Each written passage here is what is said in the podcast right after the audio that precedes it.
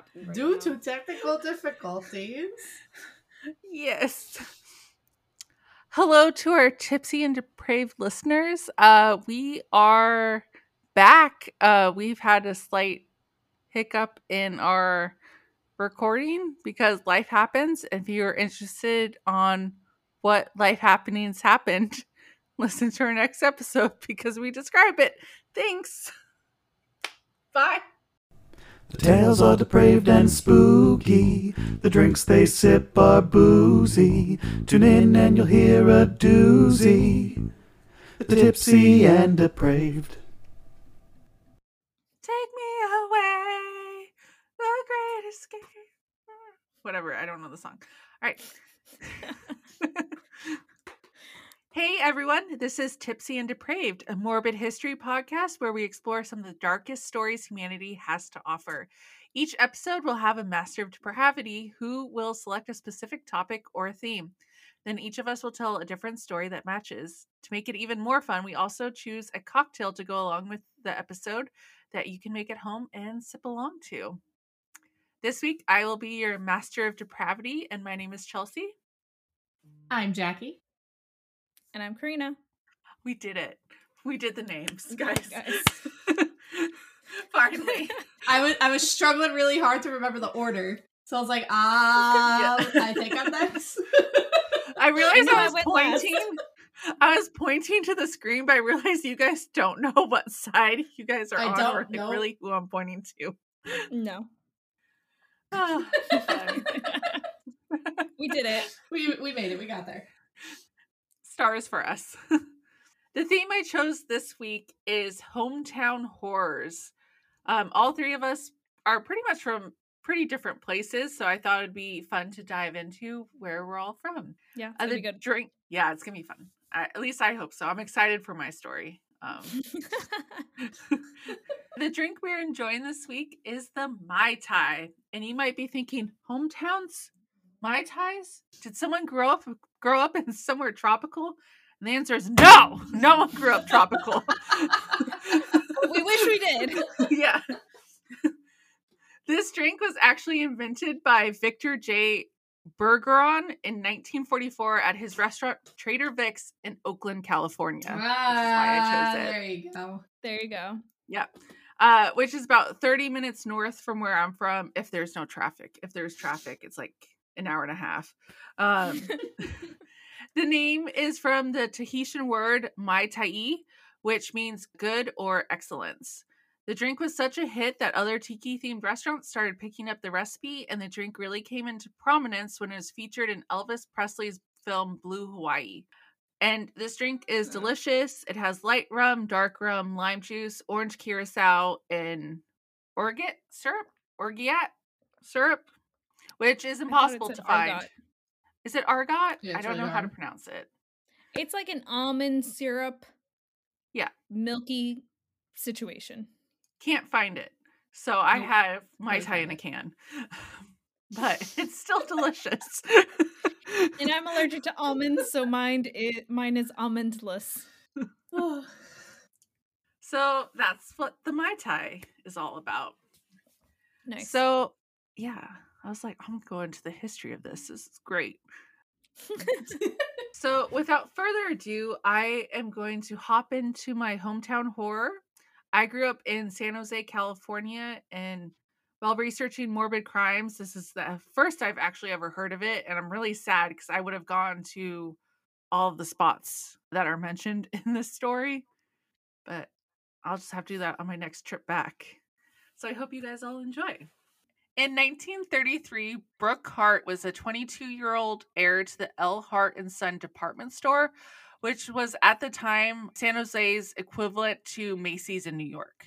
So it was a big deal. The Hart mm. family was San Jose's most prominent family, and they were known for promoting attentive customer service service, which created a deep loyalty from pretty much everyone in the state because it was also a chain, but it was based out of San Jose. There are even rumors that the artist who repainted the ceiling of Cathedral Basilica of St. Joseph modeled the cherubs after the Hart children.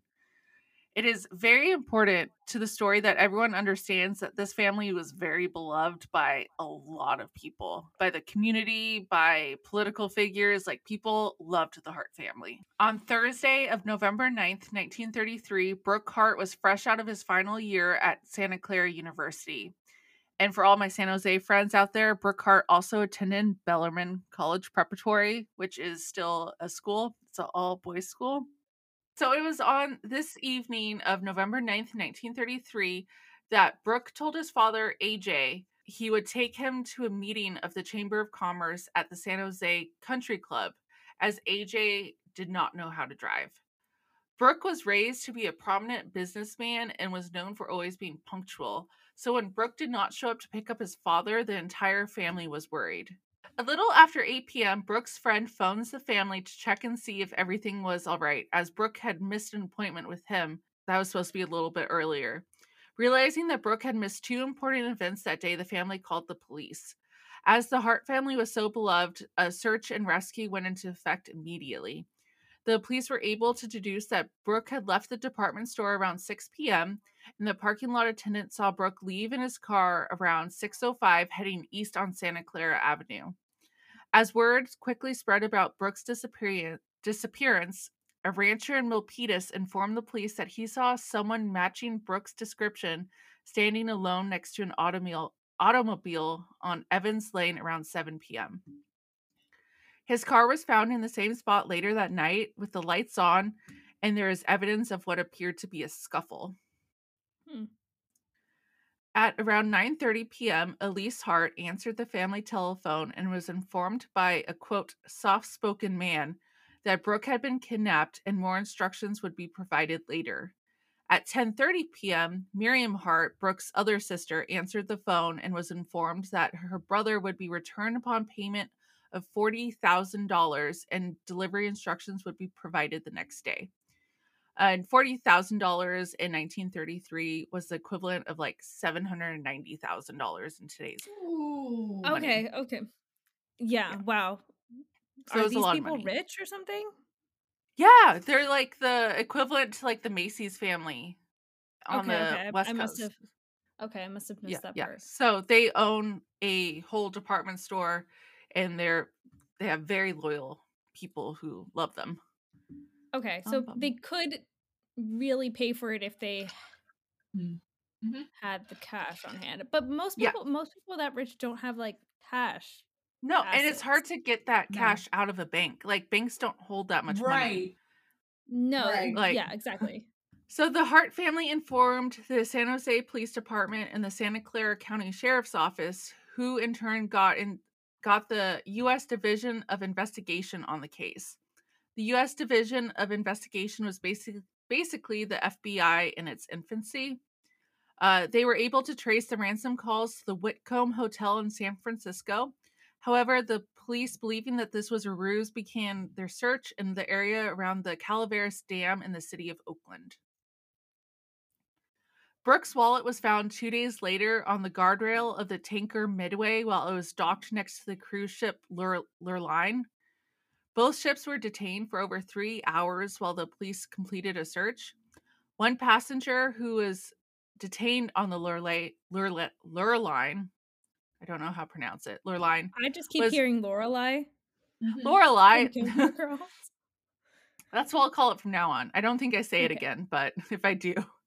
Um, so one passenger was none other than Babe Ruth that was detained on the ship.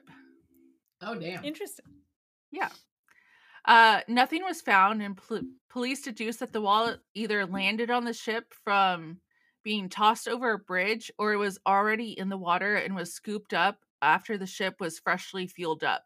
So after it burned a little fuel, it might have just like popped back up with it. Okay. Else- elsewhere in the Bay Area, Charles Pretty Boy Floyd was active, and newspapers started blaming him for the disappearance of Brooke Hart. This led to an uneventful manhunt that was ultimately a waste of time. The Hart family chartered planes to fly over Milpitas area where Brooke's car had been found on Evans Lane. They were hoping to find like cabins in the woods or some sort of sign of life somewhere um, Again, where they can look. parents. Yeah, and this is all like days, like Rich within parents, days. but come on, within Yeah. days. Yep. Within days. I mean, they called the police within hours of his disappearance because he was last seen at 6 p.m. and they called after 8 p.m. Exactly. I would do the same. Because some Yes. people would call immediately and not debate it. But I digress. On November 13th, a letter postmarked from Sacramento arrived in the mail at the department store. It instructed AJ to listen to the radio station KPO, where they would broadcast the ransom instructions. They also Mhm. instructed AJ to drive his son's car to deliver the ransom, but remember, AJ does not know how to drive. So, the same day, AJ posted a $5,000 reward for his son's safe return, and the police announced that this offer was valid and they would not tap the phones of the Hart House to prove the validity validity of the reward. This was, of course, a ruse, and they still had the phones tapped. On November 14th, a second ransom letter arrived postmarked from San Francisco. It instructed AJ to place the ransom in a black satchel and drive to Los Angeles. Fed up with the demands for him to drive, a large sign was placed in front of the department store that read, AJ does not know how to drive. That's awesome. yeah. That's amazing. I was cracking up when I read that part. Like, like this Oh whole story kind of sucks, but like that part, I was like, that's great. Yeah. Please stop I'm asking to sorry. drive. Please. You may have my son, but just stop asking me to drive well. I don't drive. Like, okay. It's not part of the deal, people. Stop asking. so later that night, AJ received a call demanding that Hart drive again to deliver the ransom. At this time, AJ, who's also fed up with being asked to drive, demanded proof that his son was safe and with the caller, but the caller informed him that his son was being held at a safe location. As the phone was mm. tapped, the police traced the call to a garage in downtown San Jose, but by the time they arrived, the garage was empty. On November 16th, another call came in for AJ to drive to deliver the ransom. This time, though, the police were on it and arrived at the location of the call and were able to arrest Thomas Harold Thurmond as he was hanging up from the ransom call. After hours of questioning, Thurmond signed a confession in which he claimed to have bound Brooke's hands and feet with wire before tossing him over the San Mateo Bridge on the night of the kidnapping. Thurmond also identified John Holmes as his accomplice, who had approached him with the idea some six weeks prior. What? Holmes, yeah, like this was planned out. Yeah. Holmes Holmes was arrested and during his questioning confirmed everything that Thurmond had already confessed to. So, according to the confessions, Thurmond waited on the corner of the parking lot next to the department store waiting for Brooke to leave. Once Brooke was in the car and left the parking lot, Thurmond slipped into the passenger seat at a stop sign. So lock your doors, people. Um, he held Brooke at gunpoint and forced Brooke to drive to Milpitas to meet up with Holmes. The three men then got into another car and drove to the San Mateo Bridge. Once at the bridge, Thurmond and Holmes demanded that Brooke get out of the car. Once out of the car, one of the men hit him twice from behind with a concrete block until he was unconscious. Yeah. They then- Yeah. They then bound his arms and legs with uh, baling wire and tied two 22 pound concrete blocks to his feet before they dumped him over into the bay. Oh no. Yeah. Thurmond and Holmes said that they could hear Brooke thrashing in the water and they attempted to shoot at him, but it was dark, so they could not see if they were hitting him or not. Once they could not hear Brooke anymore, they got into the car and left.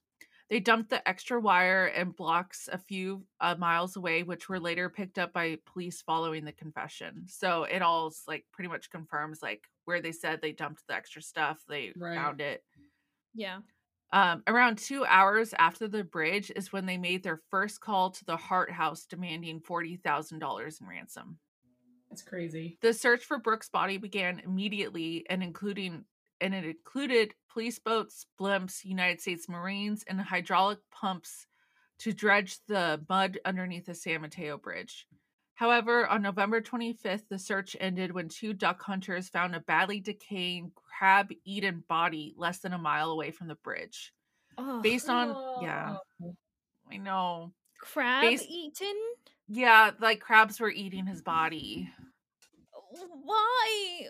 But because why it was food for them. I and it didn't was know the- crabs were cannibals. They're not What? because they're eating. They They're crabs. They can't be cannibals. yeah, they were eating a human. So It's not how cannibalism works. I meant to say the other word that means eats meat. Carnivore? yeah, they eat. Yeah, that one. they eat meat. Well, technically, if they ate another crab, would they be a cannibal? I If guess they ate another crab? yeah, yeah, that's how Yeah, cannibalism works. that You're eating the same I'm just- species. I'm just making sure because I was wrong Oh, about cannibals in the first place. Wait, why did why did I not know crabs ate meat? I don't know. I mean, that's something for you to do some soul searching about, I guess. Like- I feel I feel like I feel like something is wrong and I should have known that, but I'm horrified that it's real. What did you think they ate? Lettuce? lettuce. Where did they get lettuce from? The green stuff, algae maybe? Some Seaweed? Yeah, that's what I thought they ate. Okay. Well, they don't. No. It's so it's so depressing. this is the most depressing part of the story for you is that crabs eat meat. That's what she's taking from it. We've But lost I'm- Karina. I'm Yep. way, I'm way more disturbed by that. Oh god. She's officially one of us. It's like in movies when like someone like when someone kills someone else, you're like, okay, but if someone kills an animal, you're like, how dare you? How dare you kill the dog? yeah. Right? Like, Exactly. I'll go John Wick on your ass. All right, so crabs eat people. Um Moving on. Crabs will eat humans. Crabs will eat decaying bodies. if you yes. throw them there. First off, this is over a bridge, Yeah. so we're really close to the ocean. Yeah, so how the Bay California. Area yeah, how the Bay Area works is that San Francisco is like a peninsula and then there's the like Vallejo Peninsula and there's this body of water like that ocean into like this middle bay area. And that's why it's the Bay Area. We Mhm. got a bay. Okay. Got it. So every like the San Mateo Bridge connects from Oakland to San Francisco. Okay. technically it, i think it connects from san mateo like the city to san francisco but like same thing so based on bodily possessions the family and family identification uh, the body was confirmed to be that of brooke hart on november 26th thurmond and holmes were being held in a jailhouse in san jose when word began to spread that brooke's body had been found the public outcry for vengeance was immediate because people loved this family like Yeah. Mhm. weirdly loved um the california governor james rolph announced to shocked reporters that he refused to dispatch the national guard to protect the jailhouse and thurmond and holmes throughout the oh. day citizens began gathering outside the jailhouse where they began an ominous chant of 11 o'clock Oh shit. they just kept chanting 11 o'clock That's That's terrifying. That's terrifying. yes the governor with no canceled- context. huh no With no context context. just 11 o'clock It was completely peaceful, and it was just like all these people standing around chanting eleven o'clock. I think the completely peaceful, ominous chanting is scarier than like violence almost. Um, so the governor canceled plans to go out of state that night to ensure that no one called the National Guard in his absence. The sheriff's department called requesting backup by the guard as the crowds outside the jailhouse reached 10,000 people. Jesus. What? Yeah. Instead Holy of help, they were instructed to not use their guns or clubs or any mm. force to defend the jail or Thurmond and Holmes. As the night progressed and 11 p.m. grew closer, the nine officers that were in the building retreated to the second level of the jailhouse away from Thurmond and Holmes. Oh shit. At around 12 a.m., the mob, so it's already past 11, nothing happened at 11, but at 12 a.m., the mob raided a nearby construction site where they found a large pipe that they used as a battering ram. With oh the no. pipe, yeah, with the pipe, they were able to break into the jailhouse where they found Thurmond and Holmes. The crowd first grabbed Thurmond by the head and dragged him out of the jailhouse to St. James's Park. Oh, Thurmond shit. was beat by the crowd as he was dragged to the park. And once there, members of the mob knotted a rope around his neck and hung him from a tree. Jesus Oh, shit. Christ. Holmes, yeah, Holmes was hung next to Thurmond immediately after, and their bodies were left hanging from the tree for 45 minutes until all the crowds dispersed and the police were able to safely cut the bodies down. Jesus fucking What? Christ. That's crazy. Yeah. What? Isn't it? That's crazy. Tell has jury of your peers. Yeah, this has some twists and turns. Like I kept reading, and I was like, "Oh my god!" Like all this shit happened. Um, Harold Fitzgerald described the scene of the men being hung in an Oakland Tribune article, and he said, "A concentrated pool and the white, blood-streaked body of Brooke Hart's murderers swayed in grisly rhythm in the light of a rising half moon. A roar, mingled with women's screams, rolled across the park." Afterward, the, gra- the crowd began pouring out of the park where they did serpentine dances in the streets. Snatches of songs came from here and there in the multitude. Jesus. I mean, you gotta applaud the old timey newspaper right. Right? writing. The way with words. wow. Afterwards, That's the crazy. governor of California issued an address praising what had happened. What? That's- That's yeah. so fucked up.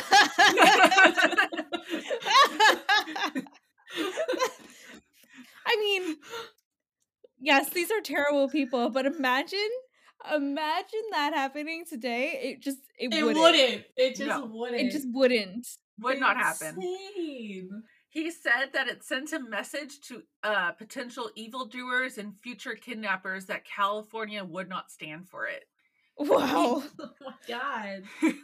He also promised to pardon anyone convicted of the lynching of the two men. what? Yeah. That's insane. Photos taken by press during the evening, because there's a lot of press and they were all like writing their stories and like taking pictures of the mobs, intentionally blotted out faces of the mob in their publications so people would not be able to identify who was in the crowd. Wow. That's insane. Insane. It's, yeah. Because Only s- I mean, uh, uh, just 2020 in general and 2020 early 2021 in general has taught us that like you know eh but the fact that the newspapers went out of their way to blur out these pictures is just bonkers to me It's insane. Yeah. Um, only seven people were arrested out of the 10,000 in attendance, but all charges were dropped. Wow. President Wow. Roosevelt publicly condemned what happened and called the lynching a collective murder during a nationwide radio address. I mean, Governor He's Ro- not wrong. he's not wrong He's not wrong. Not he's wrong not wrong No, Governor Rolph defended his actions, saying that he saved innocent citizens from being mowed down by the National Guard. hmm. So that was his like, you know, reason Yeah. for not deploying them. hmm Holmes's parents end up suing the governor over his role in the lynching of their son, and Holmes's widow sued the sheriffs who failed to protect him. Well, yeah. All suits were later dropped. However, Thurmond's family took no action and reportedly never spoke again about what happened and pretended he never existed. Whoa.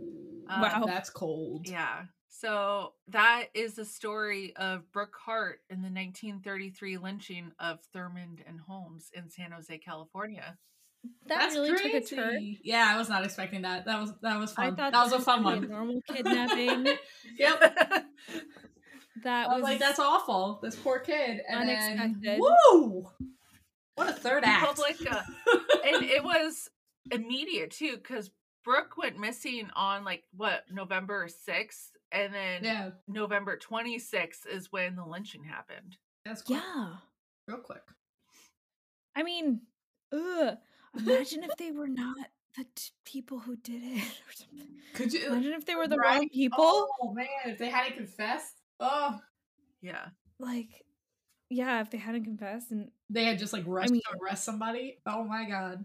yeah. Oh, yeah. Oh my god. There's no like they hadn't really been indicted yet. They hadn't been Right. tried or like had Right. a jury or anything. They were just in the jailhouse for like processing. Yeah. What like like wow. crazy. Yeah. Historians like I did look into that a bit and historians do like they're like these guys were 100% like the killers of Yeah. Brooke Hart, but mm-hmm. like Some Still. solace. that's part of being a citizen is you have the right to, you know, a jury and a Yeah. trial. No matter how horrible you are. Yeah. yeah how much of a shitty person you are and it's even like so shitty like the fact that they killed brooke the night that they took him and then Yeah. for weeks they tried Played to their family. extort yeah Yeah, the they, tried to, they got money out of the family. Like that's fucked up. yeah Yeah. Damn. But yeah, I I don't think there was a playbook at this time, right? Like this is if this is pre FBI, there's no playbook for kidnappings like where we see not that there's a playbook, but you know, the FBI has Protocols. procedures and Yeah. protocols and like yeah, they hadn't developed that yet. profiling and all these things that they can kind of determine what kind of route that they're going with. Yeah. This Yeah. is just so early on. this was before like the wild west for Yeah, Literally. yeah so Uh, on that, that was note though. Thank you. Oh my gosh, once we're able to like see people again and like do things, we have to go to the Angry Orchard and do our annual like the bed and breakfast that we always went to for brunch. Yes, yes, and do our Angry Orchard tour. Yes. I, I was thinking that same thing during October when it was like Our time to go. this this was our time to go to do this. Yeah. I yeah, can't wait. Remember when I killed the deer by your house right after that? It was so traumatic. It was. I I feel like it was like one of the first times I ever hung out with you outside of like it being like a full like after work like just grab a beer with a bunch of other people in the city. hmm So it's like first time hanging out with you. And if I had known you the way that I do now, I would have just like turned around and like gone in and just like curled up on your couch like I'm traumatized. I need to be around Yeah. people right now. Like You should have I went just home come and back. just called my sister. I know, I should have. Next time I kill a deer, I will come to your house. Thanks. She didn't even get a mile away from the house. Like not even No, it's mile like away. literally like right around the corner. Yeah, like she took a left turn and Alright. that was it. And to be fair, I didn't kill the deer. I didn't kill the deer. I hit it she did not kill it. repair. So I called, like, I hit the deer. It went under my car, like bump bump, and I pulled off to the side, and I called the police. Like it was non-emergency, so I called the non-emergency line. I'm like, "Hey, I hit a deer. Like I, it's still alive. You should bring a vet. Like it needs help." and um, the cop comes blocks off traffic and I open my door for my car to come out and talk to him. The cop walks up to the deer, looks at it, takes out his gun, points it at the deer, and shoots it in the head. He put And it I out of just, like- misery. I was like, "Oh my god!" And I just turned around and like got in my car, and he comes up to me. And he's like, "Hey, are you okay?" I'm like, "Not anymore." Like, I just witnessed a murder. and it was one of the things too, because it's like it was just like a silhouette though, because like it was the cops' car lights shining like at him and the deer. So like I couldn't even really see them except for like the outline of their silhouettes. And when he shot him, I just saw like the blood like splatter up. and I Oh was like, no. I'm like, I didn't need to know that. I did not need to know that. And I called my sister and she's like, it was just a deer. I'm like, deers are practically horses. Like they're so big. like it's like not deers are a living thing. Deers are practically horses. Yeah. oh, trauma. Yeah, and then I of course like my family is so like morbid that for all like Christmas and birthday presents immediately after is all deer related. it's so fucked up. Yeah, Well, it's great. for more things near my house that happened. that wasn't your story, was me killing the deer. that was not my story. Oh, okay. My story goes back to 1922 in a murder in Somerset County. Uh, for those of you who don't know, I'm from Jersey. So we're going to cover the murder of. It's actually pretty famous, apparently, even though I've never heard of it. It's uh, the Mills Hall murder, double homicide murder. 1922, we find two dead bodies eh, of the local preacher and one of their choir girls uh, found beneath a crabapple tree on Lover's Oh. Lane in Franklin Township. Oh no. No more crabs. I'm traumatized from freaking crabs. Anyway, Oh my gosh. You know what I still have on my desk because I'm so lazy from the last time we recorded? the mug. My crab mug. Crabs are everywhere. Damn it.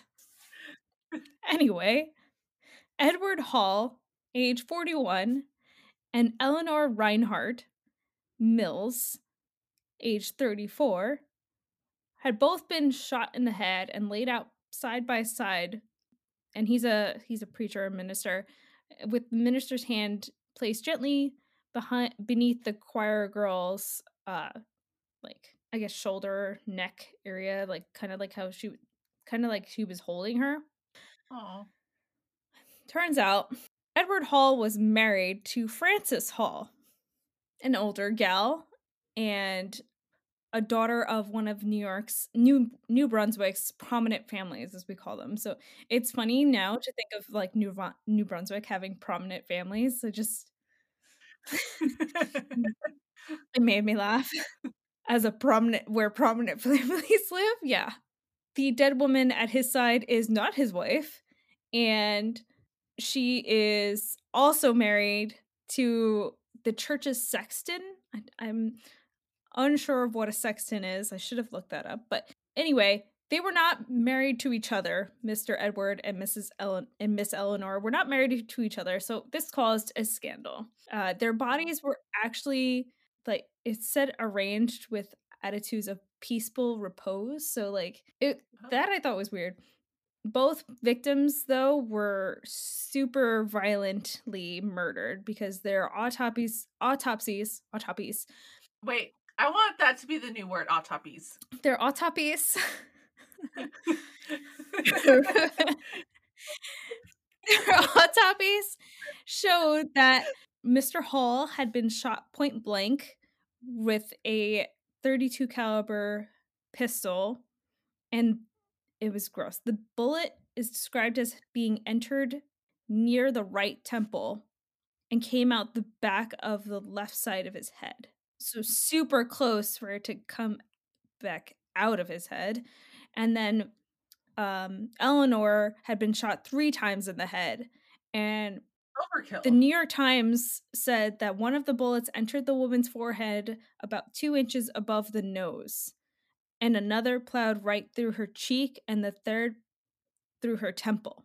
Oh, baby. Yeah. Um, the New York Times is going to be referred to a lot during this story because they apparently covered this story better than tabloids at this time. Like the New York Times was super invested in this story. So, in addition, her throat had been cut Oh, baby. so deep that her windpipe and esophagus were completely severed, and her backbone could easily be seen. Jesus. Yeah. Whoever killed her went OJ Simpson on her. It's funny because one of the articles I was reading um, equated this to an O.J. Simpson trial, Yeah, but because he Nicole was like her neck was pretty much decapitated. Ugh, ugh. Yeah, gross. Also around the bodies were love notes written to between Eleanor and Edward. which the trial literally read out loud those letters. It's kind of weird. The murder trial that followed made news nationwide. So we know we already know the the New York Times covered this, but it was big news for for quite a while. The only person who apparently witnessed this crime was named Jane Gibson. Uh, she was a pig farmer who lived where near where the bodies were found, and she told detectives that she was out riding her mule that night, hoping to catch thieves in the act of terrorizing her farm. First off, she's riding a mule. They don't even go that fast. Why would you ride a She's mule? like, she can she can walk faster the mule can carry her. I, I read in one of the articles, and I'm not sure if it's true, but the mule's name was Jenny. Of course it was. Why are so many donkeys named Jenny? Like I want to know. I don't know. Somebody tell us. Somebody tell us why mules are named Jenny. Yeah. So her testimony was a big thing for the prosecution in attempts to convict the dead preacher's widow and her siblings of the murder. She is later called the pig woman by the press. Oh. which is an unfortunate name and it's a name that's associated with the the hall mills trial ever since so The pig woman. the big woman just thought it was interesting I still can't get over that she is riding a mule around her property. like I'm just picturing picturing like someone like kind of like my size sitting on a mule with like a gun looking like for like Trying to people, find people. like trying to steal her pigs like it's just comical to me yeah right well little does she know all this news coverage of this murder and draws out tourists and her farm becomes a tourist attraction of all things literally there is a description that there were carnival vendors selling popcorn and peanuts to morbidly curious people who Oh apparently God. there were thousands of cars a day. And within a few weeks, the crabapple tree that they had been found under um, had been stripped of the branches and bark because people wanted souvenirs. But isn't that friggin' weird? Why? yeah I mean, well that actually it happened in my case too people took the clothes off the guys who were hung and for souvenirs people are sick. Yeah. I would have the morbid curiosity to maybe drive by and like see the like what happened, but I don't think I would stop and like steal anything. I, yeah, what? I don't I don't want to say I don't think I know I wouldn't stop and like steal anything. Yeah, like I mean, it's we all know like weird NJ, and like we always wanted to like go visit those places to because you know it's cool, it's interesting. Uh, obviously, we're into this shit because we're doing a friggin' podcast on it, but we're not gonna take things and bring them home with us. Also, that could No. be evidence. and what does the like bark have to do with anything? Like They were just found underneath the tree. oh my god. So people wanted a piece of the tree that they were found under. I don't know. The murder be- the murder trial began years later in 1926 in Somerville, New Jersey. And there was just some weird things that happened during this trial, main namely by the by the pig woman's own mother, but they so they read the love letters between the two lovers and Jane Gibson, unfortunately, she was going through cancer at the time. So they brought in her entire stretcher from the hospital and she was accompanied by nurses and doctors who literally carried her into the the courtroom and her like her ho- there's a picture of it like her hospital bed is literally in facing the jury and like the ju- I guess the judge is behind her and she she's not a reliable witness it seems because she as the trial went on it said that she like kept getting clearer on the details almost like she was reading what was going on in the tabloids and taking in what was going on in the tabloids and just regurgitating it to the Oh. jury like she her her recounts would get more detailed as it went on and there was also rumors that she was just like not reliable in general but her own mother who was like in the gallery of the the the courthouse i guess because you would i don't know every courthouse i've seen in in those times had this balcony wall so balcony seating so her, apparently her mother was in the balcony muttering to herself she's a liar she's a liar she's a liar and apparently Oh God. Yeah apparently like there was so much press covering it and like the new york times actually sent a stenographer to the trial to cover this trial so somebody heard the mother her own mother saying she's a liar she's a liar she's a liar. So they end up not convicting mrs hall and her and her brothers are acquitted because they just believed her stoic like she her trial her testimony is said to have been stoic. I don't know what like i, I don't know what you expect from a widow but she, she was described as stoic in her testimony and apparently because the pig woman jane gibson was not seen as a reliable source of information her testimony was not believed and that they were obviously acquitted but some believe that mrs hall and her brothers got away with murder Dang. there's also some random like wild uh theories about like uh eleanor's husband being part of the ku klux klan and killing them but really people believe that it was the preacher's wife and her brothers Oh, poor babies. and that is my hometown tea that's what we're naming this There you go. Hometown tea. Well, Jackie is going to be our next master of depravity. What's our topic gonna be? So Jackie's audio sucks. Yeah. So due to lost it. technical difficulties, so here's what happened. Yeah. We recorded my portion. We recorded this episode months ago, and then my audio Months. decided to go fuck you. Essentially. I'm not happening. This audio is not happening. not happening. And then life happened, which if you want to know more about that, you can listen to the next episode, which we just recorded, which will make sense in a minute to you. Yeah. Or in like an hour to you. depending on how long this episode is yes. We'll find out. You'll find out. We'll all find out. we'll all find out together Technology sucks and life happens. That's the theme. The point is, is we are very intoxicated right now. We're back from a hiatus, and Jackie is about to retell a story that she told us before, but Without my notes. technical difficulties, it didn't happen. So here is Jackie with her hometown horror of ta-da! So anyway. Su- go for it super fast forward. We are now in August. We recorded the rest. is it august It's August. We recorded the rest of this episode in March, February, March. February, March. It was the beginning of the year. We're now past the mid March. part of this year. Um, it was still cold out it was cold outside when we recorded the rest of what you just listened to. Uh, my audio didn't work, so we went to edit this episode. my audio wasn't there, so my whole story was gone, which is just fantastic. It's fine. It's good. Good things happen. Technology's awesome. And then it took us uh, like four or five months to start recording it because a bunch of life events happened, which we explain yes. In the in next, the episode. next So episode. So, that's how we keep you hooked. we're keeping you hooked.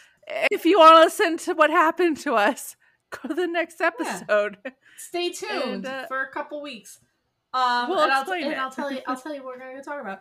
But anyway, so re retelling this story of my hometown horror. I grew up in a very very small town in Pennsylvania called Dingman's Ferry. It's not even it's not even considered to be a municipality. There's no municipal government. It's an unincorporated community. So Dingman's Ferry now, or when I was growing up, there was no main street. Uh, there was like nothing. It was woods. There were a bunch of lake communities, so those gated communities around the lake. And there was a one post office which it took us like 20 minutes to get to from where I lived. There was a deli. Like there was just it was all so spread out. There was no town when you think of a town. Like there was nothing like that. I have a question though Yeah. for you. Because I don't think I asked this the first time we tried to record this. What inspired your parents to set up residency in an unincorporated part of PA? Um, my grandparents moved first, so my entire family lived in Brooklyn. Uh, grew up in Brooklyn. Entire family was based there, and then in the seventies and eighties, like New York City just got really bad in terms of crime and things like that. So there there was a, a pretty large exodus of people, kind of like what we're seeing now with corona, after coronavirus. People just getting the hell out. Uh, my grandparents left first, and then my parents kind of went right behind. So I mean, based on your hairstyle, I think you would have been a prime sus or a victim of Son of Sam. Pew pew. probably it's fine. Good thing I wasn't born then. Yay. Yep. But anyway, so Dingman's Ferry was at one point uh, before I was born, uh, was actually a town. It was a small, bustling town on the banks of the Delaware River. Had everything that you would think a small town would have, like shops, a main street, really cute. But because it was on the Delaware, it was very prone to flooding, and a catastrophic flood happened in the middle to late 50s. And as a response to that, the federal government started looking at you know possible solutions to eliminate not eliminate that threat, but kind of abate that threat to the to the rest of the town. So what they started looking into was building a dam around Tocks Island. So if you're not familiar with the area, what I'm talking about, Dingman's Ferry is kind of in the Delaware, what is now known as the Delaware Water Gap Recreation Area. So it's about 45 minutes to an hour north of Stroudsburg. So if you've ever gone to like Camelback or anything like that, like go an hour north, and that's where Dingman's Ferry used to stand. But also around the border where New York, New Jersey, and PA all kind of meet. So that's kind of if you're looking at a map, the point of Pennsylvania, that's what I'm talking about. So they were gonna build a dam across Tocks Island, or right around Tocks Island, which was right around the Delaware Water Gap Recreation Area. That dam was going to create a 37 mile long lake and a net, like a park, like a national recreation area where there would be like res- lake resorts, and the National Park Service was going to take care of this land. And as an additional bonus, it would obviously stop flooding because it would no longer be a river. So the project goes through the federal government, but before the project is actually approved, the federal government just goes through and just starts buying out plots of land. So they just start kick they call they call out eminent domain, they start kicking people out of houses. So as part of this project, in 1962, Congress established the Delaware River Basin Commission. So that was the commission in Congress that was going to like do this research and come up with this project. They passed the Flood Control Act in October, but they never fully approved this specific project. But that didn't stop the government from coming through and like buying out the land. And they bought it out for a fraction of what their land was worth. And they pretty much like strong armed these people out of their property. They a lot of the people in the area were older didn't necessarily have the financial resources to lawyer up or to fight back, and they were kind of literally forced out of their homes. Park records show that more than 3,000 homes occupied by nearly 8,000 people were raised and taken by the government. 25 summer camps, 125 farms, and more than 100 businesses, seven churches, and three schools were all demolished and abandoned. Jeez.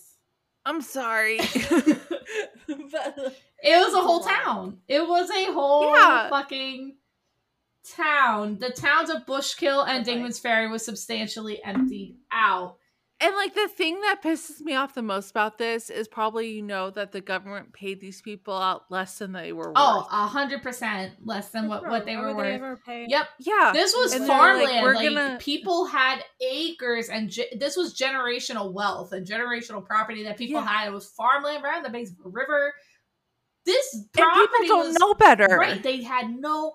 They they either didn't know better or they knew better, but they didn't have the financial capability to put up a fight against the fucking government who is coming through and being like, "No, we're making this project like we're eminent domain, bitch. Like we're taking we're taking it. Get out." It pisses Because it's me off control. because like it's generations of people who have lived there and inherited land Yep. and then they get paid shit And told like for what they're worth and then they're out of Right. homes and then all of a sudden Pennsylvania is complaining about poverty and stuff because they can't properly pay out their like people that they So, displaced from their homes. Spoiler alert: the project never gets approved. They never build the dam. There is no lake.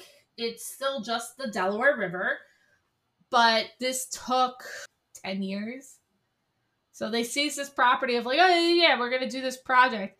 Never did it, and then they just turned this entire like f- driving time. It's like forty five minutes to an hour, uh, stretch of Pennsylvania into a national park. So it's the Delaware Water Gap National Recreation Area now. And it goes from Milford, it starts in Milford, and it runs to the Stroudsburgs. That entire area, if you drive it, which I used to drive it all the time because that's where I lived, it's you have hills and mountains on one side and the river on the other, and there's nothing else. And there used to be towns. like and buildings. Are there just like and there's nothing there now. There's nothing. there's not like do they There's- demolish yes, it all or there's these like decrepit like No, places? There's a couple building. There's a couple random buildings. Um, it's called two. It's Route two hundred nine. If you drive down it, there's a couple random buildings here or there, but for the most part, no. It's just land. There's nothing there. That's fucked up. So it's like, let me pay you out. I'm gonna demolish everything, everything your family has hold clear, like dearly to your like Yep. generation. Whole town. Your the house that your family has built over years and years. I'm gonna demolish it, and then I'm gonna no- do nothing with it. Yeah, I'm gonna turn it into a park. Which, yeah, yeah. So That's fucked. my town that essentially doesn't exist. There is no town. There is no Dingman's Ferry. There's no town called Dingman's Ferry. You have to go to Milford, which is the closest municipality. It's actually the like Mhm. county. I, it's not a capital, but it's like the main municipality in Pike County. Or you go to like Stroudsburg. But between That's crazy. if you drive from Milford to East Stroudsburg, in between, there's nothing. Does your house that you grew up in still exist, or is that Yeah. one of the places that was no, no, this Like, all happened in like demolished. this all happened in like the '60s. So okay? where Dingman's Ferry, where the town used to be, is like is literally right, uh, pretty much right on the river. It would have run like along 209, where Route 209 is now.